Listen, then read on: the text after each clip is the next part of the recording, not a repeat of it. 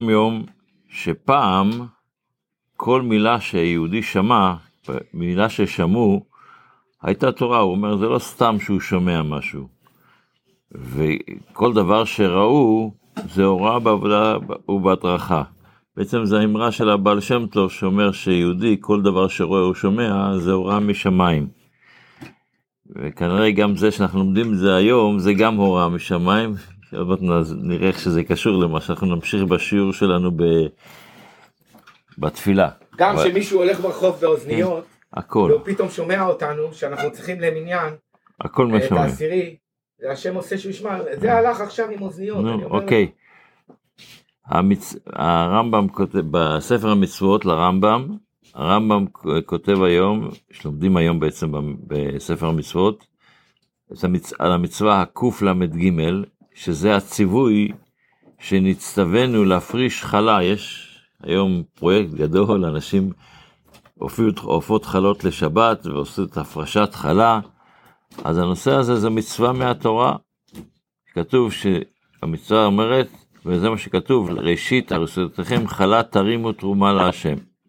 זה בספר במדבר. וכבר נתבררו דיני מצווה זו במסכת חלה ובמסכת עורלה. אבל אומר הרמב"ם, החובה הזו של, ואינה חובה מן התורה, אלא בארץ ישראל בלבד. החובה הזו של הפרשת חלה זה מדורייתא, זה רק בארץ ישראל. זה שעושים את זה בחוץ לארץ זה מדרבנן, אבל עדיין יש לזה חש- חשיבות. וגם לומדים את המצווה הקמ"ג, הציווי שנצ- ש- שהצטווינו לתת לכהן את הזרוע על חיי העין והקיבה מכל בהמה טהורה שאנחנו שוחטים. והוא זה מה שכתוב בתורה, זה יהיה משפט הכהנים, יש הרי כ"ד מתנות כהונה, זה אחד מהם, זה יהיה משפט הכהנים מאת העם, מאת זבחי הזבח, עם שור, עם שא, אז צריך לתת את זה לכהן. וכבר נתבררו דיני מצווה זו בפרק העשירי של מסכת חולין, אבל אין הלוויים חייבים במצווה זו. המצווה הזו זה לישראל ולא ללוויים. וגם לומדים את המצווה קמ"ד, שזה הציווי שאנחנו צריכים להפריש ראשית הגז. את הגז שגוזזים, שגוזזים ב- מהצאן, לתנו לכהן. וזה מה שכתוב, ראשית הגז צאנך תיתן לו לכהן. ומצווה זו שוב אינה נוהגת אלא בארץ, וכבר נתבררו כל דיני מצווה במסכת, במסכת חולין, פרק י"א. זה המצוות שלומדים היום בספר המצוות. בתפילה אנחנו בקטע של העקדה עדיין, ופה יש דבר מעניין, אמרנו שזה כל דבר בהשגחה פרטית.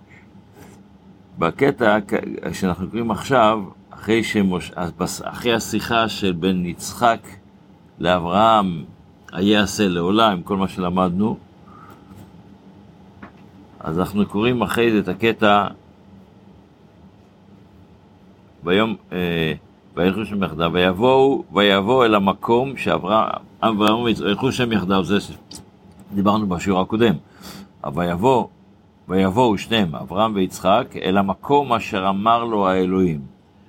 אבל בעצם איפה, איפה כתוב, בכל העקדה, מי שיחפש לא, יהיה, לא ימצא שום פסוק או משהו שאלוהים אמר לאברהם, זה המקום שאני מדבר אליו.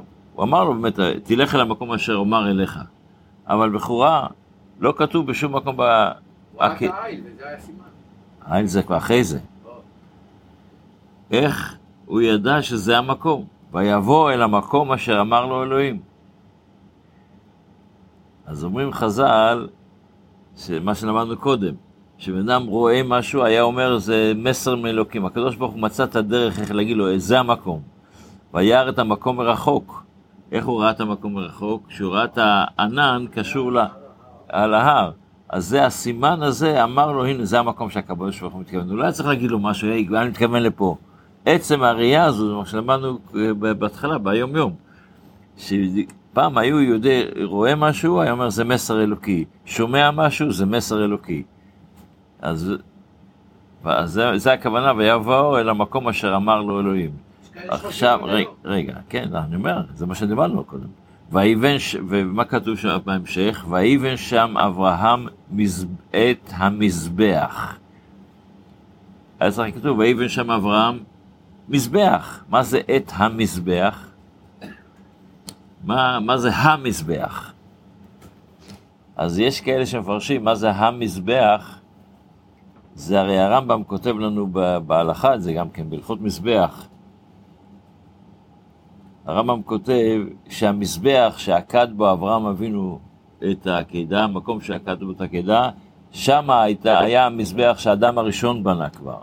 ואז שזה המז, המזבח שנוח הקריב שם לפני כן. רשימה שלמה של אנשים שהקריבו לפני כן. אז את המזבח הזה, הוא אברהם בנה מחדש כדי לערוך את העקידה. לכן זה כתוב שם המזבח, לא... שיהיה לנו יום טוב, בשורות טובות. כל טוב.